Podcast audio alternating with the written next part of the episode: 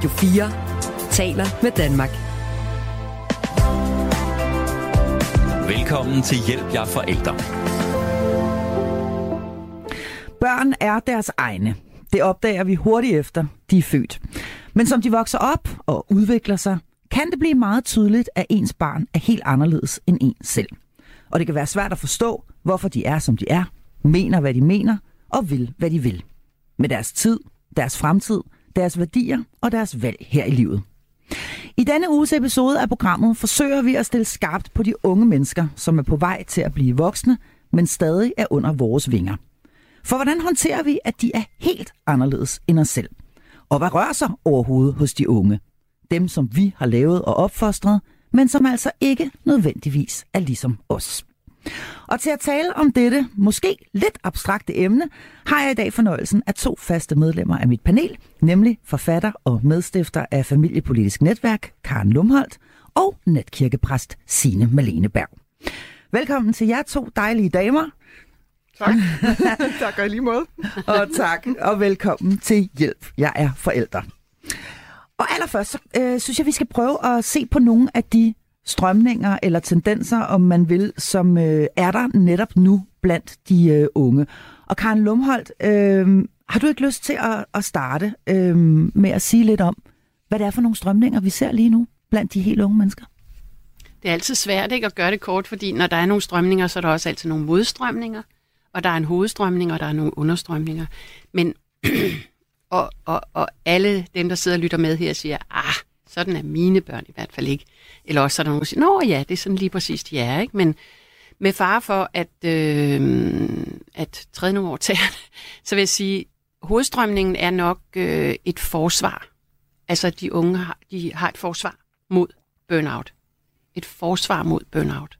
Burnout, ja. Ja. Og det der med burnout, det vender vi lige tilbage til Ja, at få defineret lidt mere. Ja.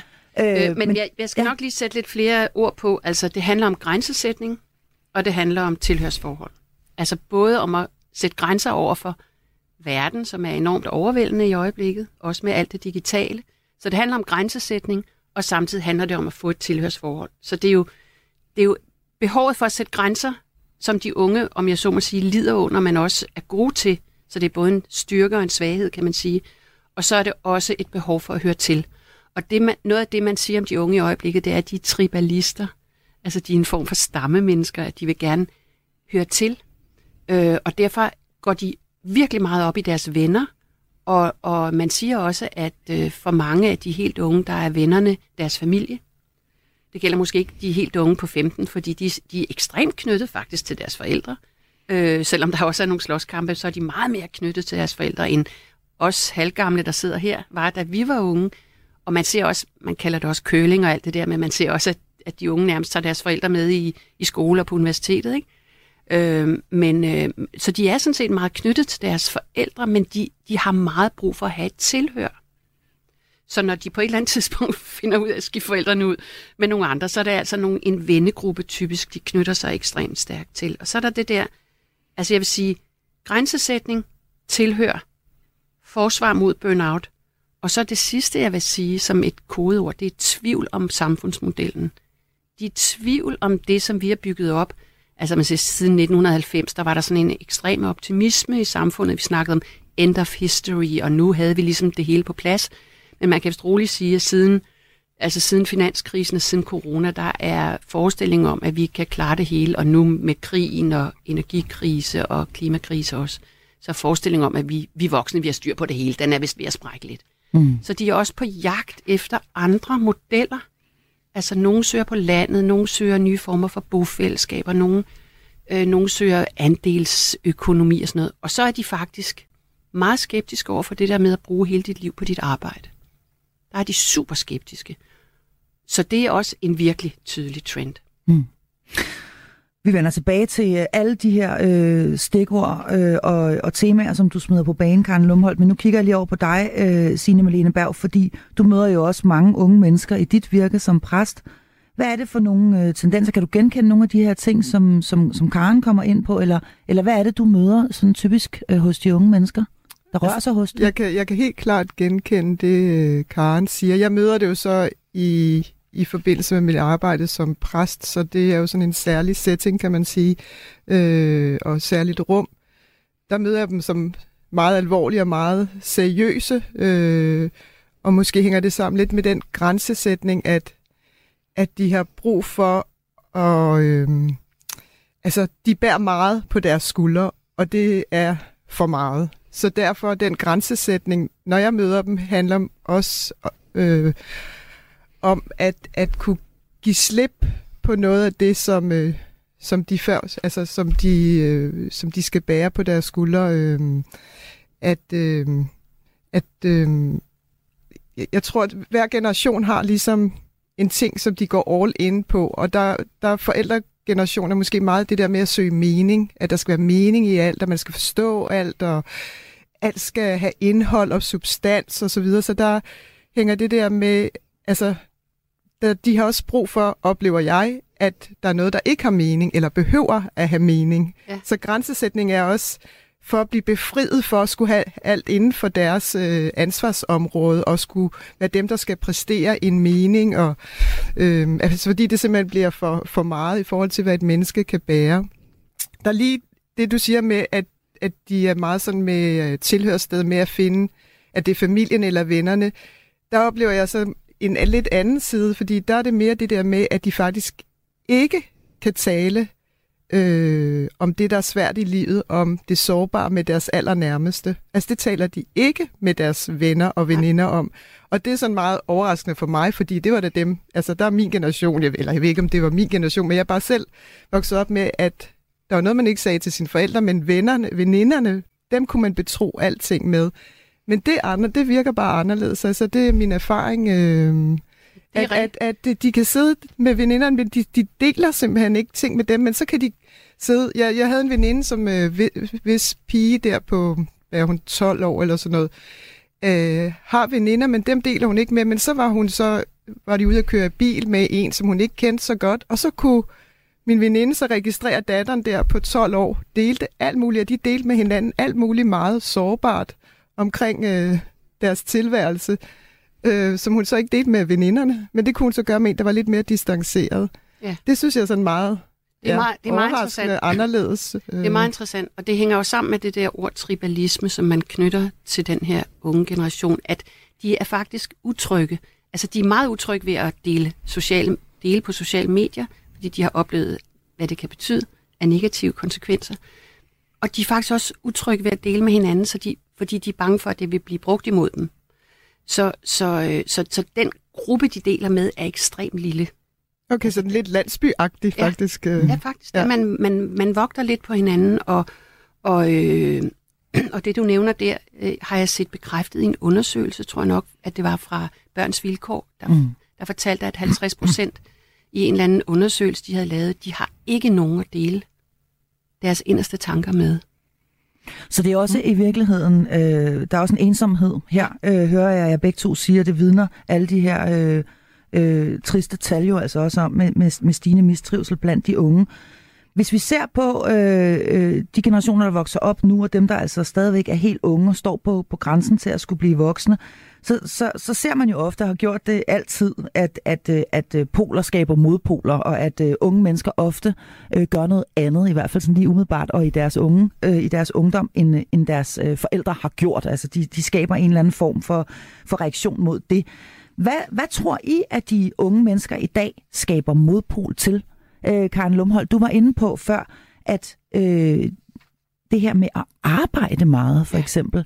Øh, og du, du, du nævner ordet burnout. Ja. Øh, hvad, hvad, hvad mener du? Du kan sætte nogle flere ord på det. Jo, men altså, hvis jeg skal, hvis jeg skal fortælle noget om, hvornår den der øh, hissige øh, overarbejdsstemning, den startede, så, så er der nogen, der siger, at den startede med Steve Jobs, øh, som i sin tid øh, grundlæggeren af Apple, ikke? Er det ikke Apple? Jo. Jo, ja. jo, jo, jo. Ja. Total boomer. Ja. Total boomer. Total, total boomer, ikke? Altså, altså fader Steve Jobs, ikke? Som, som sagde, vælg et arbejde, du elsker. Det sagde han til en eller anden tale for nogle Stanford University-studerende, ikke? Tilbage for 20 år siden eller sådan noget, ikke? Vælg et arbejde, du virkelig elsker, så vil du aldrig nogensinde længere føle, at du går på arbejde. Altså så har han indført ligesom det der begreb, eller han og mange andre, det skete jo i den tid, indført det der begreb om, at du skal være passioneret omkring dit arbejde, for så vil du aldrig nogensinde mere føle, at du går på arbejde. Hvad er bagsiden af det? Ja, det er selvfølgelig, at man ikke kan skelne imellem arbejde og fritid, og at man risikerer at brænde ud, mm. fordi man giver alt, hvad man har. Ikke? Og det er den nye generation meget opmærksom på. Så, altså, så vi som forældregeneration, som jo mange af os med vekslende held har givet vores liv til vores arbejde, mm. altså mange af os kvinder har jo også i mm. virkelig høj grad, måske som den første generation overhovedet, givet vores liv til vores arbejde. Det er de skeptiske overfor. Mm. Altså ikke overfor, at kvinderne gør det, men overfor, at begge forældrene gør det. Ja, hvor vi jo så kan man sige er kommet hen i det, som vi kalder præstationssamfundet, og hvor vi også har det her famøse hamsterhjul, som vi alle sammen, både mænd og kvinder, og langt de fleste af os i alle familier, er en del af. Så et, et, et eller andet form for oprør mod, det er et oprør mod, at begrebet work-life balance overhovedet øh, er en ting, at det overhovedet er noget, der skal i tale sættes, at det kan være en kamp at finde balance mellem ja. arbejde og resten af ens liv. Ja, og der er faktisk nogle nye tal, der viser, at hvor, hvor, hvor det tidligere var mening, altså der er sådan et eller andet analysebyrå, der, der, af, der opgør, hvad er det vigtigste for folk, når de søger et job, hvor det tidligere var mening, det er jo typisk vores generationer, ikke? Mening, arbejdet skal give mening, gode kolleger, gode udviklingsmuligheder. Så nu så rangerer løn højst for de helt unge, fordi så kan de øh, faktisk realisere deres liv ved siden af. Mm hvis de tjener penge nok til at kunne have et liv ved siden af. Så arbejde i højere grad, ikke om du er enig, Signe Malene Berg, men arbejde er måske i højere grad for de unge generationer, som har kigget på os, arbejder selv halvt ihjel og øh, får stress øh, mm. på mhm. stribe, øh, for at præstere, for at blive noget, for ja. at være have mening øh, øh, med vores liv. Øh, måske er det i virkeligheden en form for bevægelse væk fra det og hen imod noget mere roligt, men de søger, øh... stadig, de søger stadigvæk mening, men de har bare mange af dem opgivet at få det på jobbet. Ja, ja det er nemlig det. Ja. Det er jo ikke fordi, altså mening er jo stadig, stadigvæk meningsfyldt, ja. men, øh, men øh, det er bare ikke i alting. Altså, og mening kan også være, jamen jeg skal have et arbejde, hvor jeg kan tjene mine penge til så at lave det, jeg gerne vil, øh, ja. hvor, der, hvor der skal være lidt det er der, der skal være mening. Ikke? Øh. Og, det, og det er jo så lige pludselig en udfordring for arbejdsgiveren, fordi hvordan tiltrækker du så de unge, Øh, altså, så er det jo ikke længere ved, at det her arbejde, det giver fantastisk mening for dig, og du redder mm. verden. Mm. Men, men det er ved øh, det her arbejde, der skal du kun arbejde fire dage om ugen. Ja, og der var også en, der sagde til mig forleden, da vi snakkede om det, at, at lige om lidt, altså hvis de unge ikke, altså hvis de nedskalerer arbejde og så videre, så bliver de kørt over enden, for lige om lidt så kommer Asien, og så er det dem, der, altså de, de har ikke øh, sådan, han kaldte det sådan et luksusproblem, de unge i, i Vesten har og i Danmark, at de kan sidde der sådan og sige, at der ikke skal være mening, og de ikke vil arbejde så meget. Øh, fordi så kommer der nogen, der gerne vil arbejde, og gerne arbejde rigtig meget. Men det er nu øh. ikke, det, det, det er nu ikke helt rigtigt for de helt nye unge kinesere, for eksempel. De vil Eller inderne, ikke? Altså, ja, ja, ja, måske inderne. Med en stor men, klasse. Men det der begreb quiet quitting, det som betyder, at man stille og roligt kvitter sit arbejde, uden at man egentlig siger op, men at man ligesom bare sætter grænser over for det. Det øh, og går, når klokken er 16 og ikke tager arbejde med hjem og så videre. Og man ikke lader arbejdet mm. æde, så kan ja, man sige. Det, det gør kineserne også. Det ser mm. vi også kæmpe. Altså, hvis du går ind på YouTube og, og, og, trø, og skriver quiet quitting, så se, prøv at se videoer fra kineserne. Mm. De gider heller ikke. Men, men kan man sige, altså fordi I nævner i virkeligheden begge to med hver jeres ord, i øh, nævner både det, der hedder millennium burnout, altså det, at der er en vis form for udbrændthed, en, øh, en træthed, og at der også er en slag, et, et form for oprør derude mod det her med, at arbejdet skal fylde hele ens liv, og at mailsene tækker ind på alle tider af døgnet. Øh, de unge mennesker, der vokser op nu, er jo i høj grad øh, produkter også af forældre, som har været voldsomt stresset, som har arbejdet rigtig meget hele deres liv.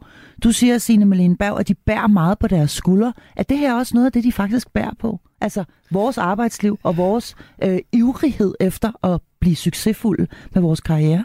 Ja, altså der var en, der sagde til mig, at som forældre så er man aldrig efterfølgelsesværdig. Øh, for øhm, og det er jo, altså, der, jeg tror, i hver generation, der er sådan en ensidighed, som, øh, altså, øh, som igen går tilbage fra den forrige, hvor man mm, havde, fandt nogle andre modsatrettede værdier i forhold til den generation.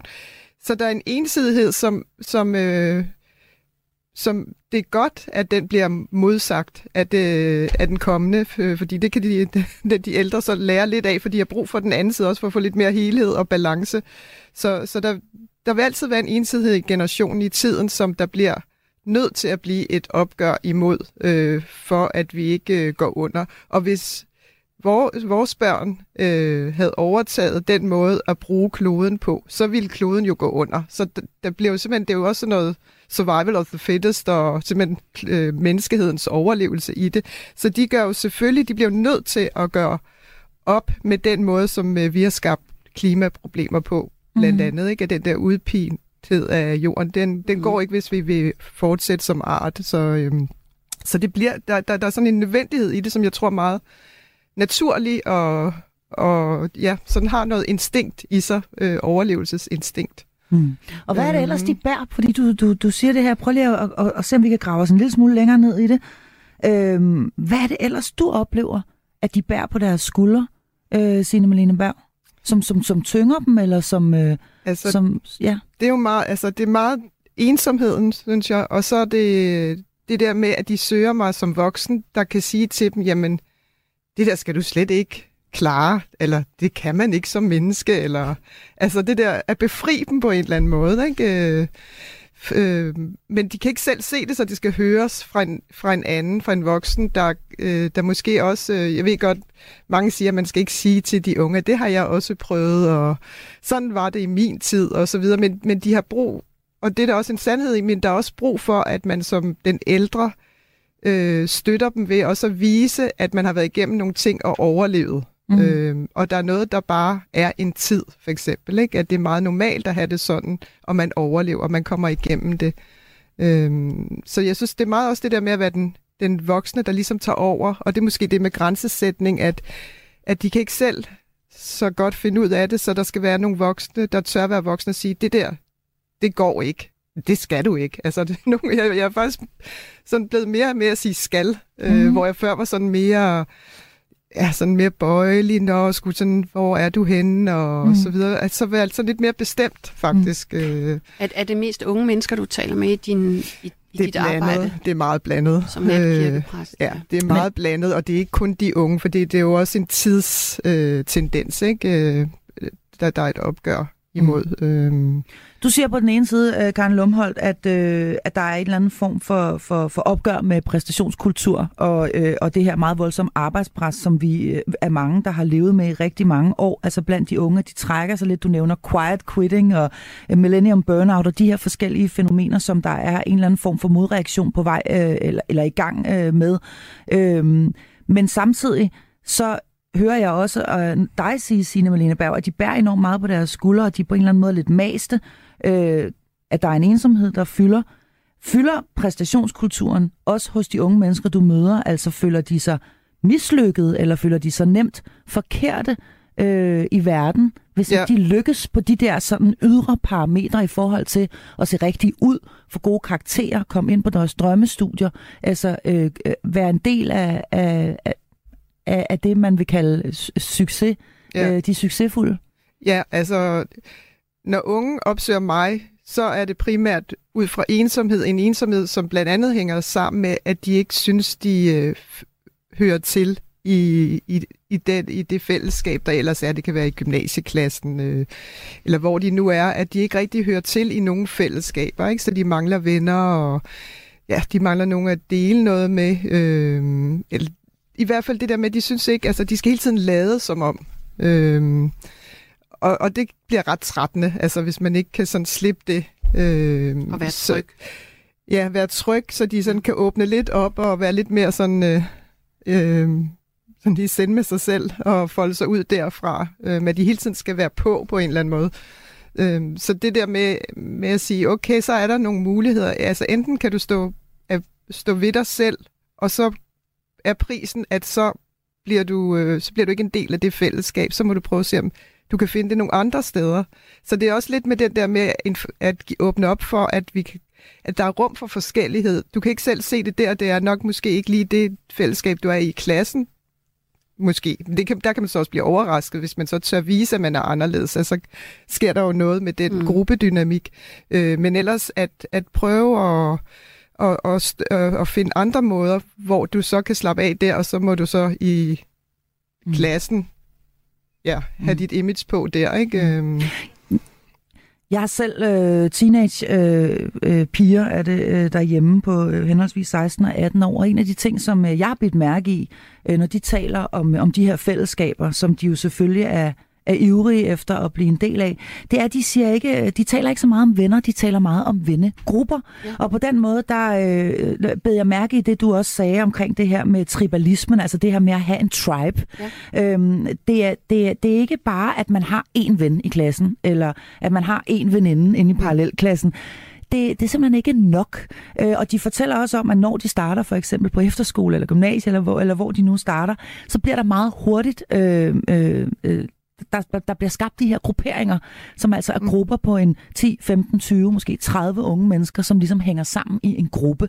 Og hvis man ikke har en gruppe, men kun har en enkelt ven, så er man altså udenfor. Ja. Øhm, hvad, hvorfor tror du, Karen Lumholdt, hvis du kigger på det med dine, sådan, dine samfundsbriller der, at det er blevet sådan, øh, at, at det er vigtigt at have en gruppe? Fordi, prøv at tænke på, før i tiden, før digitaliseringen, før individualiseringen, før industrialiseringen, måske også, der, der var der jo nogle grupper, man bare var en del af, uden at man selv havde valgt det. Altså, du voksede op i en familie, der hørte du til. Du voksede op i et lokalsamfund, der hørte du til.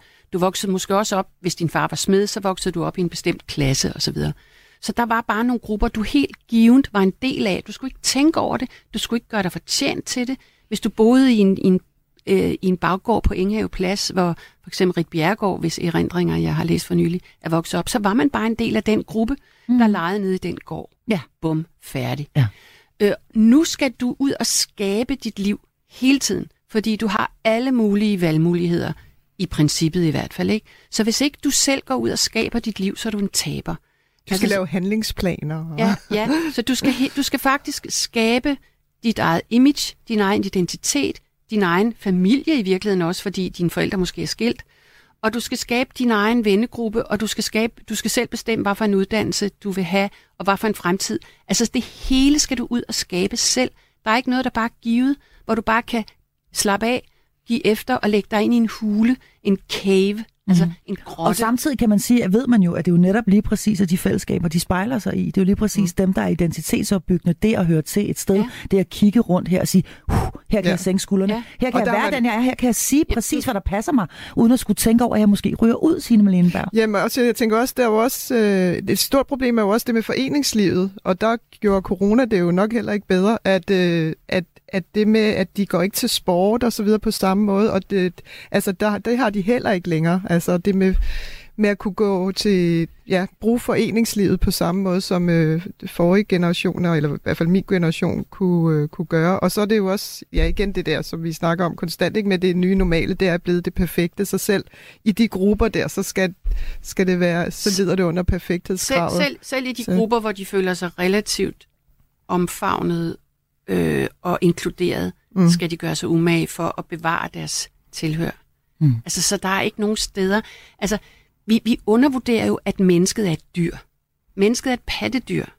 Og vi har ekstremt meget brug for at være en del af en flok, ellers går vi under, så får vi angst og panik, og hele vores frygtcenter bliver aktiveret. Mm. Så vi undervurderer, at vi trives virkelig dårligt, hvis ikke vi er en del af en gruppe.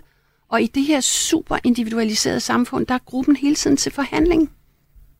Så der ja. er vi i virkeligheden inde på noget meget essentielt her, hører jeg jer begge to sige, når vi skal prøve at beskrive, øh, hvad det er for en tid, øh, øh, vores børn vokser op i. Fordi det kan jo altså være svært at stå som forældre, kigge på sit unge menneske eller sine unge mennesker, øh, og forstå, hvad det egentlig er, øh, det er for en verden, de øh, lever i. Øh, vi skal tale om, øh, hvad det egentlig er for en verden, de så ønsker Øhm, og vi skal også tale om, hvordan øh, vi kan møde dem, hvordan vi kan forstå dem, hvordan vi kan støtte dem, og hvordan vi øh, kan undgå, at der kommer konflikt øh, ud af det, når det er svært at forstå hinanden. Radio 4 taler med Danmark. Velkommen til Hjælp jer forældre Ja, og i denne uges episode af programmet her, der forstør vi at stille skarp på de unge mennesker, som er på vej til at blive voksne, men altså stadigvæk er under vores vinger, og det er øh, vores børn. det er vores børn længe, det holder de måske i virkeligheden aldrig op med at være. Hvordan håndterer vi, at øh, de måske er helt anderledes end os selv? Hvordan øh, forstår vi, hvad det er for en verden, de lever i, og hvad der rører sig op i, øh, i hovedet på dem og inde i kroppen på dem? Det er det, vi taler om i dag. Jeg er i godt selskab af to faste medlemmer af mit panel, nemlig natkirkepræst Signe Malene Berg og forfatter og medstifter af Familiepolitisk Netværk Karen Lumholdt. Og lad os lige prøve en gang at øh, fokusere på, hvad det egentlig er for en øh, verden, øh, hvis vi kan sige noget om det, fordi det er selvfølgelig voldsomt svært at generalisere. Men hvad tror du, Karen Lumholdt, øh, at, øh, at det er for en verden, de unge mennesker ønsker? Altså dem, som ikke ønsker, at verden bliver ved med at være, som den er nu? altså hvis man skulle sige det med et ord, så, så tror jeg, at det de ønsker, det er, at vi tager farten lidt ud af det hele. Tager hastigheden lidt ud af det hele. Mm. Altså det, at, at du ikke nødvendigvis skal nå tre, fire, fem ting på en eftermiddag og en aften, men at, at altså det er også derfor, de synker sammen på sofaen foran Netflix. Ikke? Det er simpelthen fordi, at de ønsker en lavere hastighed. Vi, vi lever i et, det, man kalder et accelerationssamfund, ikke? hvor når du går på arbejde, så skal øh, tempoet hver år skal lige stige lidt. Ikke? Og, og det, det, det ønsker de ikke. Mm. De, altså, de har simpelthen nået muren. De har, de har nået grænsen. Øh, eller de kan mærke, at vi som art har nået grænsen, tror jeg. Det, det mærker de dybt inde i deres krop. Og det er jo også efter mange år, hvor vi har skulle skynde os. Altså, vi har virkelig ja. skulle skynde os. Vi er blevet presset fra alle ledere kanter, kan man sige. Vi, øh, det, det, det der med at have fjumre år og så videre, som det blev kaldt på et tidspunkt. Men vi er blevet mast og skubbet rimelig godt og grundigt for at komme hurtigt igennem, komme hurtigt øh, ud på arbejdsmarkedet og, øh, og, ja. og bidrage til samfundet i virkeligheden. Og, ikke? Og, og, og jeg er faktisk en af dem, der siger, at det er ikke det, der er det primære problem. Fordi jeg, jeg tror, de fleste af os kan godt lide, at der bliver stillet krav til os, og der er nogle forventninger til os om, at vi også skal bidrage. Fordi det ligger også dybt i os mennesker, at vi gerne vil bidrage til fællesskabet for at føle, at vi er noget værd. Men det er hastigheden, det, det er accelerationen, det er, det er det, at alting skal gå så hurtigt, så man ikke kan få lov at synke ned, mærke sig selv, øh, reflektere, være i naturen. Altså, naturen, det at vi er blevet så adskilt fra naturen, som vi er i mange byer. Vi lever jo i urbaniseret samfund, de fleste af os. Og de unge foretrækker også at leve i urbaniseret samfund, mange af dem. Men det, at vi bliver adskilt fra naturen, det gør os så utrolig sårbare mentalt. Altså, vi, vi bliver så flimrende og så urolige og så potentielt stressede. Altså, så jeg, hvis jeg skulle sige med et ord, hvad det er, de unge ønsker, så er det ro. Mm.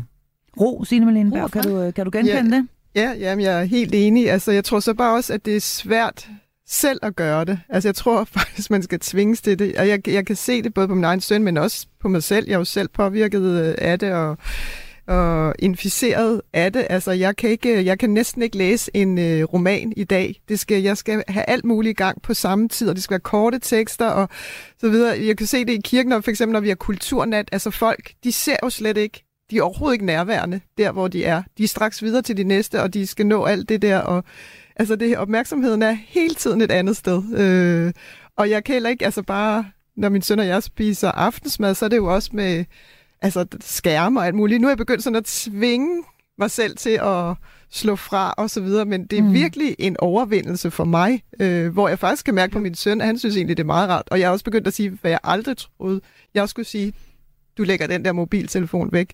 Øhm, og få det der, at tvinge sig selv til det rum, der skabes mm. der, men det er virkelig en overvindelse. Mm. Øhm, så, så det, er, det er hårdt. Og, og på den måde kan man jo sige, at det er, på den måde kan man jo sige, at, at, at vi er i gang med et eller andet kæmpe, kæmpe, kæmpe stort øh, menneskeligt eksperiment med den her digitalisering, og med de her unge mennesker, der vokser op nu, dem, der står derude og nu er ved at blive voksne, de er altså blevet, øh, som Iman Rashid fra panelet ville sige, de er blevet iPasset det meste af deres liv.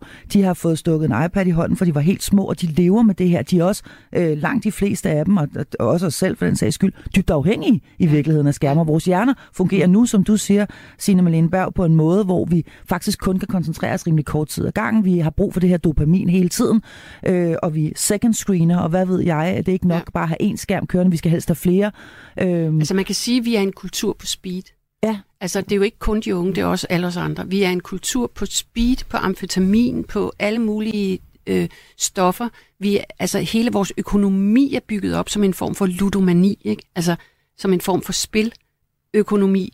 Og det hele, det handler om at præstere mere, nå mere, øh, få dopaminkick hele tiden.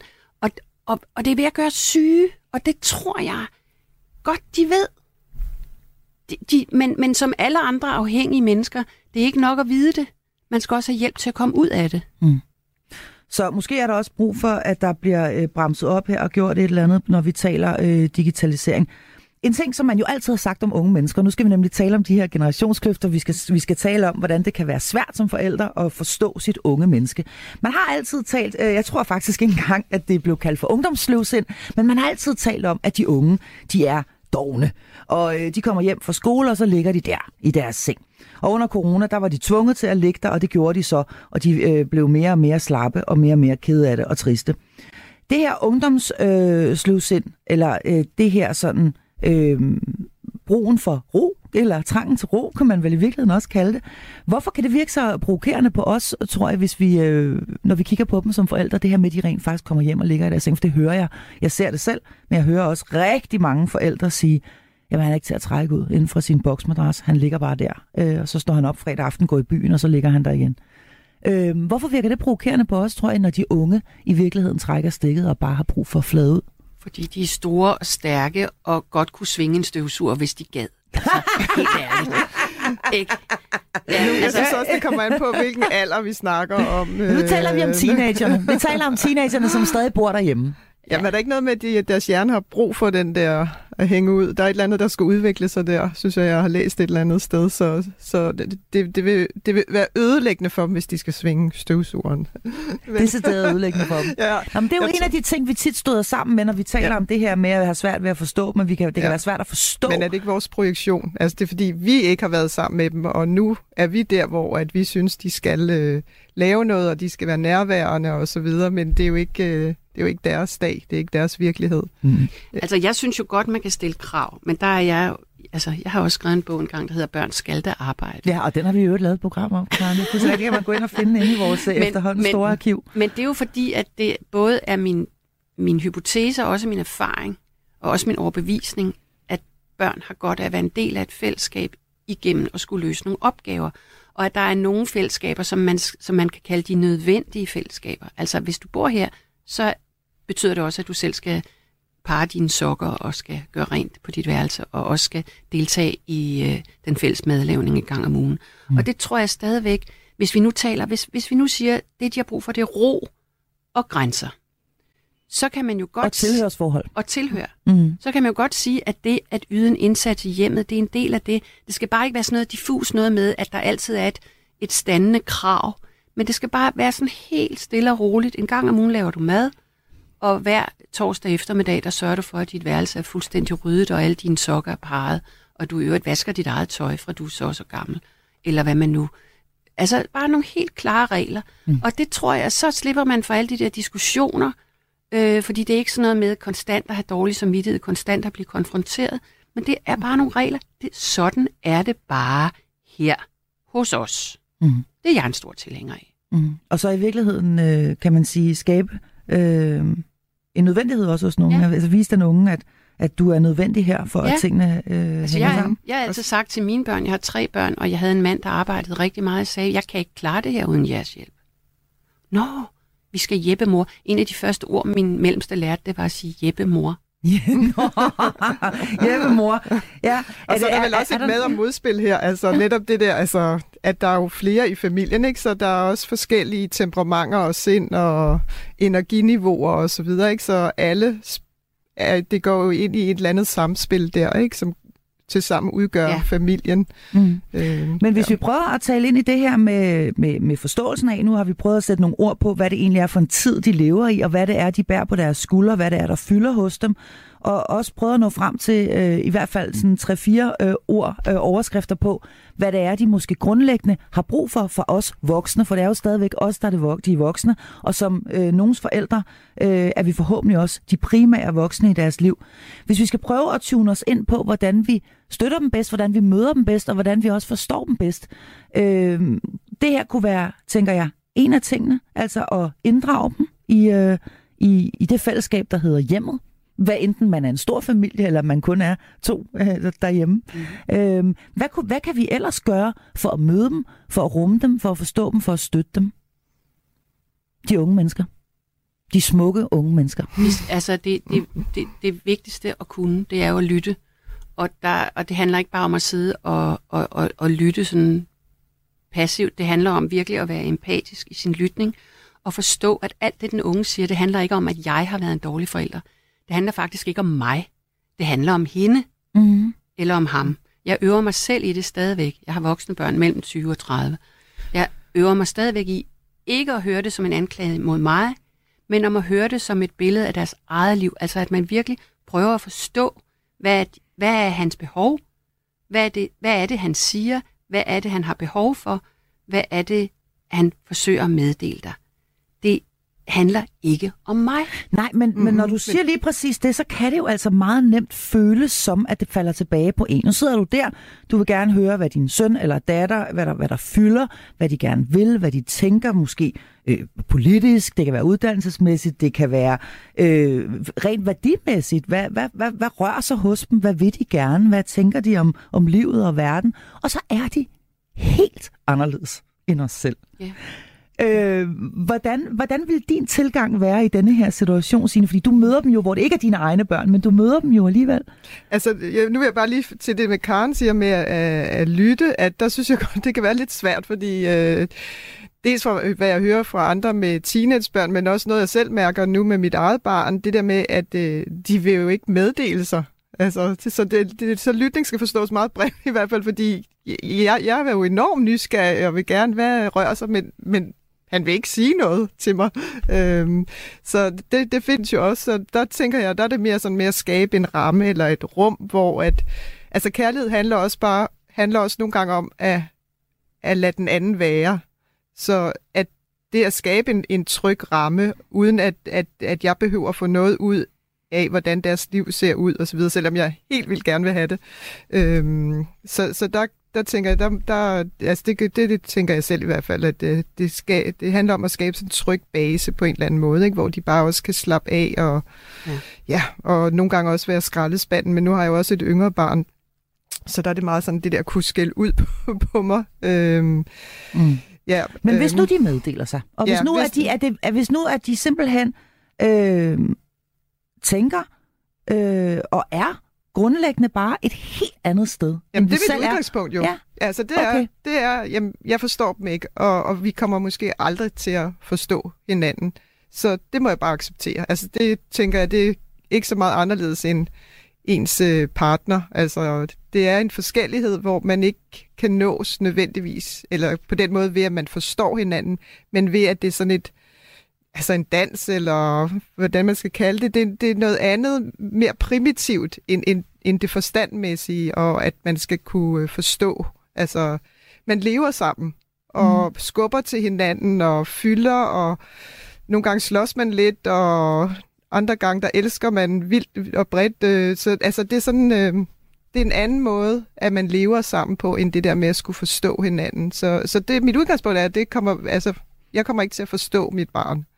Det er, sådan, dit, ud- det er dit udgangspunkt. Acceptere den Ja. andens anderledeshed Ja. måske, ikke? Ja. Altså jeg tror også, vi som forældre skal give slip på den der forestilling om alle de der idealer om nærvær og fællesskab osv. Altså vi, i forlængelse af det, du siger, Signe, at øh, vi skal også som forældre slippe det der pres, vi lægger på vores børn, om at i nu skal vi være så nærværende, i nu skal vi være så tætte. Vi skal, vi skal jo blive bedre til at give slip på dem. Ja. Men når jeg siger, at vi skal lytte, så er det, de har brug for at sige noget. Ja. Altså ja. for eksempel, når de har brug for at skille os ud, så lyt til, hvad er det, han egentlig siger, i stedet for at tro, at det handler om mig. Ja, Mm. det er helt Men de kan jo også komme hjem, og, og så kan man have været øh, øh, øh, liberale altid derhjemme og, og, øh, og stemt blot, og så kommer de hjem, og så er de lige pludselig øh, helt over på øh, øh, en, en anden fløj, og, og vil gerne på det fri modsat. gymnasium, eller omvendt, eller Ja. hvad det nu kan være. Altså vi kan jo opleve, at vores børn, og jeg har selv oplevet, at vores børn kommer hjem, øh, vi kan være vegetarer, og pludselig kommer de hjem og vil gerne have bøffer, eller hvad ved jeg.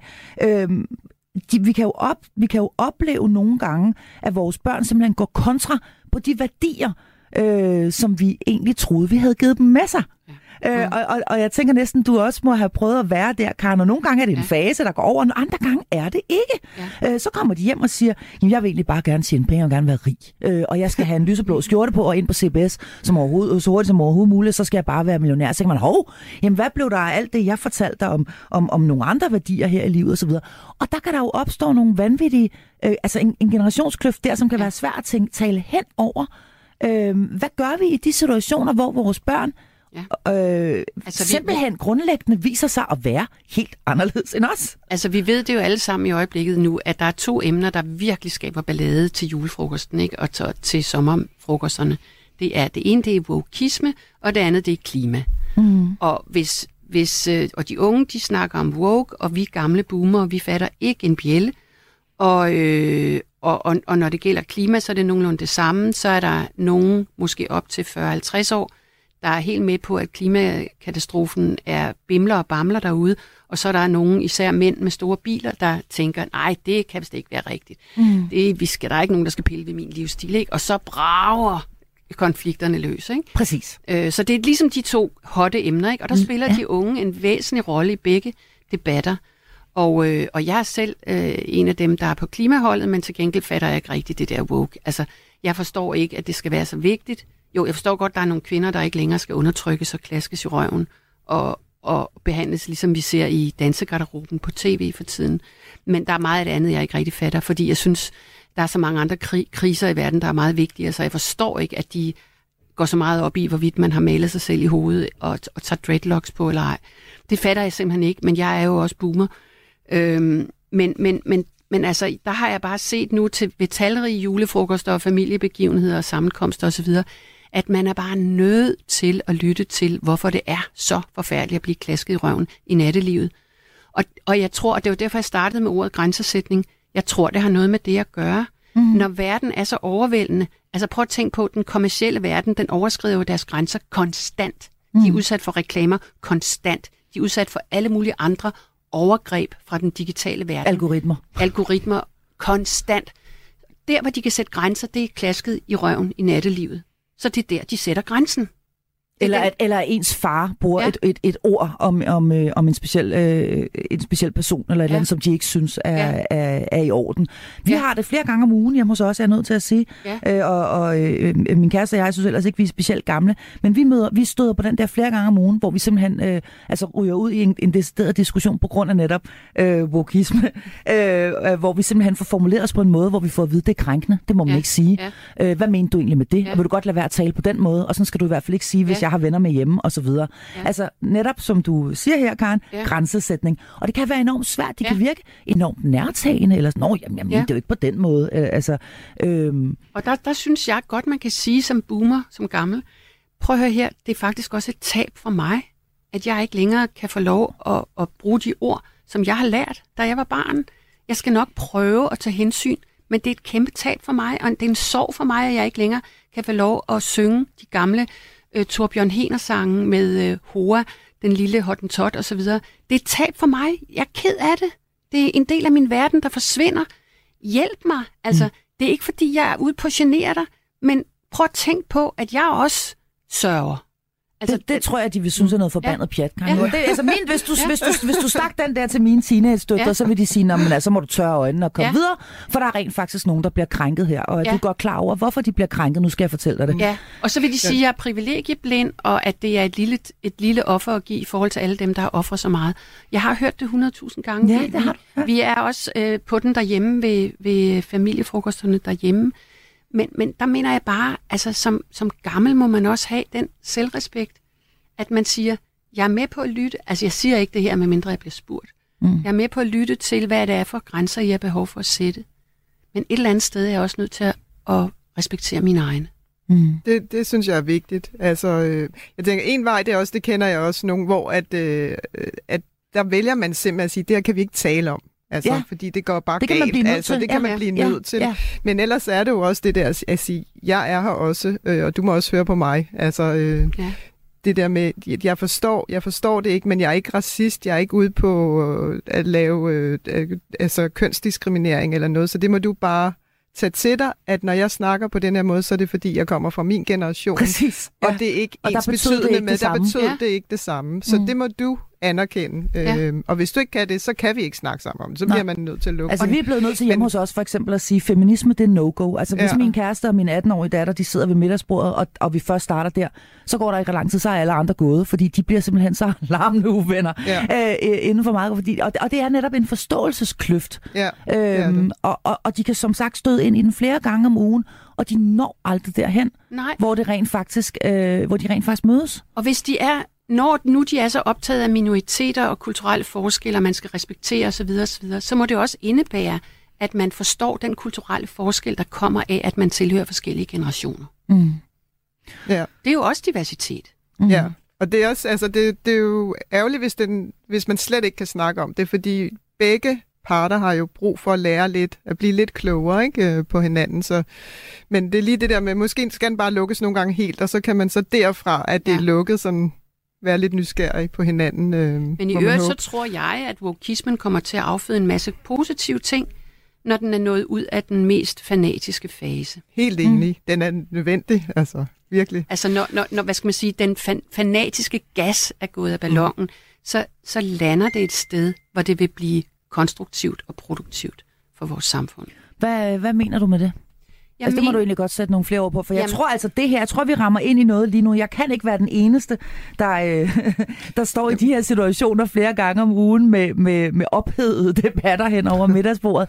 Øh, og det kan virke en lille smule, altså som boomer kan det virke øh, meget frelst. Altså, ja. Ja. så at de, at, de, at de står et ekstremt frelst Ja. sted, og også et, undskyld mig udtrykket, meget selvhøjtidligt sted, ja. Ja. som er fuldstændig blottet for humor. Altså Ja. det er fuldstændig blottet for, for, for, altså de kan slet ikke øh, se noget som helst sjovt i det. Men det jeg mener, at det er selvfølgelig lidt blæret eller lidt flabet at, at prøve at hejse op i helikopteren og kigge lidt på det udefra. Men det jeg mener, det er, at i 70'erne, der havde vi Rote Armee-fraktion, og vi havde alle mulige terroristbevægelser på den yderste venstrefløj. Og i dag, der har vi en venstrefløj, som sidder i Europaparlamentet, og som er med til at løse klimakrisen, og som er utrolig proaktiv. Ikke? Mm. Altså, så, altså det jeg mener, det er, at øh, øh, wokismen er inde i en fanatisk fase, ligesom venstrefløjen var i 70'erne med Rote Armee-fraktion. På et eller andet tidspunkt, så viser det sig, at der kommer noget konstruktivt ud af det. Så sidder øh, nogle af de unge 15-årige, 18-årige i dag, de sidder i parlamentet om 20 år, og så vil de sikre, at øh, de vil sikre feminismen på et fornuftigt, afbalanceret niveau. De vil sikre, at den her forskelsbehandling af raser, den øh, bliver forbudt, og de vil implementere alt det her på en fornuftig måde, når den mest fanatiske gas er gået af ballonen. Mm. Lige, nu, lige nu kan man jo ikke holde, holde dem ud. Nej, men det er jo også fordi, man lige har fået Og det åbenbaring, kan være ikke? så bliver hele verden, så, ja. altså, så bliver det jo ekstremt. Så skal man lige, der skal lige, rystelserne skal lige lægge sig, og man skal finde ud af, hvordan taler man så, så alle kan være der på denne nye måde Mm. og se på tingene på, ikke? Altså, Mm. mm. så det, det, ja, det skal lige finde sit leje Ja. ja. ro på. Det er jo næsten et, et jordskæld, ikke? Men Altså. hvis man nu har det inden for husets fire vægge, sådan at, man, at, at de her øh, øh, modpoler, om jeg så må sige, de lever under samme tag, øh, og der for eksempel er et, øh, et ungt menneske, som er meget woke, eller som er voldsomt øh, øh, klimabevidst, øh, og som har brug for, det har jeg også oplevet hjemme hos mig selv i min egen husholdning, faktisk at løbe, hele tiden løbe rundt og, og holde øje med, at vi andre affaldssorterer ordentligt, og at du, du ved, at man ikke får, får smidt en, en, en dåse ned til, øh, til, i den forkerte container, eller hvad det nu kan være. Øhm, og man støder sammen på grund af de her ting. Øhm, kan vi så, kan vi så øh, her sådan afslutningsvis komme ind på, hvordan man undgår, at det bliver til sammenstød flere gange om ugen, øh, men at man måske kan bevare en eller anden form for husfred, hvor der er plads til alle? Du sagde, Signe, at man godt kan sige, det her skal vi ikke tale om. Men, men jeg hører jeg også sige, at man godt må stå fast på, jeg er, som jeg er. Øh, og, jeg, øh, og du Men skal... det, det er jo netop derfor, man må sige, så kan vi ikke snakke om det, fordi øh, jeg, har, jeg står et andet sted end dig, så, øh, så, så, hvis jeg også skal være her, og det skal jeg, så, så kan vi jo ikke tale sammen om det. Øh, ja, jeg, jeg, altså, jeg tror, det, det der... Man, man må erkende, at sammenstødene undgår man ikke, men, men det kan jo ikke være sammenstød hele tiden. Det kan man jo ikke holde til, men jeg, jeg tænker, det kan den anden jo heller ikke holde til. Så, så der må være et eller andet sted, hvor man må og finde de ud af, man kan, familiemedlemmer kan heller, heller ikke nej, holde til åh, det. nej, nu starter de igen. Ja. Altså, altså Øh, und, så det, undskyld, jeg siger noget meget banalt nu, men humor, det er simpelthen vejen frem, fordi ja. Jeg ved godt, at meget af vokismen, det er totalt øh, kontra, ikke uforenligt med humor, men, men humor er simpelthen vejen frem, fordi vi må bare erkende, vi undgår ikke konflikterne. Nej. Vi må bare erkende, vi kan ikke forstå hinanden. Vi må bare erkende, at jeg er et gammelt boomerrøvhul. mm. Og vi må bare erkende, at du er en pisse irriterende teenager. Mm. Det, er Altså- ikke, det er ikke humor, det er sandhed. det er selverkendelse. Men, hvor, men bortset fra Men det det, vil den anden nok ikke. Men bortset fra det, så synes jeg, at man lærer utrolig meget, og det er jo, og det er jo også det, man skal trøste sig selv med, samtidig med, at vi har de der sammenstød over skraldespanden. Hjemme hos mig er det jo den, der, jeg er jo den, der sorterer mest derhjemme, så det kan også være den vej rundt. Ja, selvfølgelig. De, de, middelalder, ja. de middelalderne kvinder er dem, der sorterer mest, skal jeg bare lige have lov at sige. øhm, øh, fordi de har tid, sikkert. Ja. Men, øh, men øh, at, at, at vi lærer jo noget hele tiden, selvom vi på en måde synes, at vi bare går op imod hinanden, op i flæsket på hinanden, og åh oh, nej, hvor er det trættende. Samtidig lærer vi noget. Jeg synes, mm. det er et fantastisk sted at, øh, at lande øh, denne her uges øh, episode. Husk humoren, og det er okay at øh, også sige, at der er altså visse emner, som man måske i hvert fald i visse perioder øh, simpelthen må lade ligge eller gå udenom. Jeg vil gerne sige tusind tak til øh, dagens øh, to panelister, nemlig natkirkepræst Signe Malene Berg og forfatter og medstifter af Familiepolitisk Netværk, Karen Lumholdt. Tusind tak til jer to, fordi I kom og var med her i dag. Mit navn er Marie Sloma Kvartrup, og du har lyttet til Hjælp. Jeg er forælder.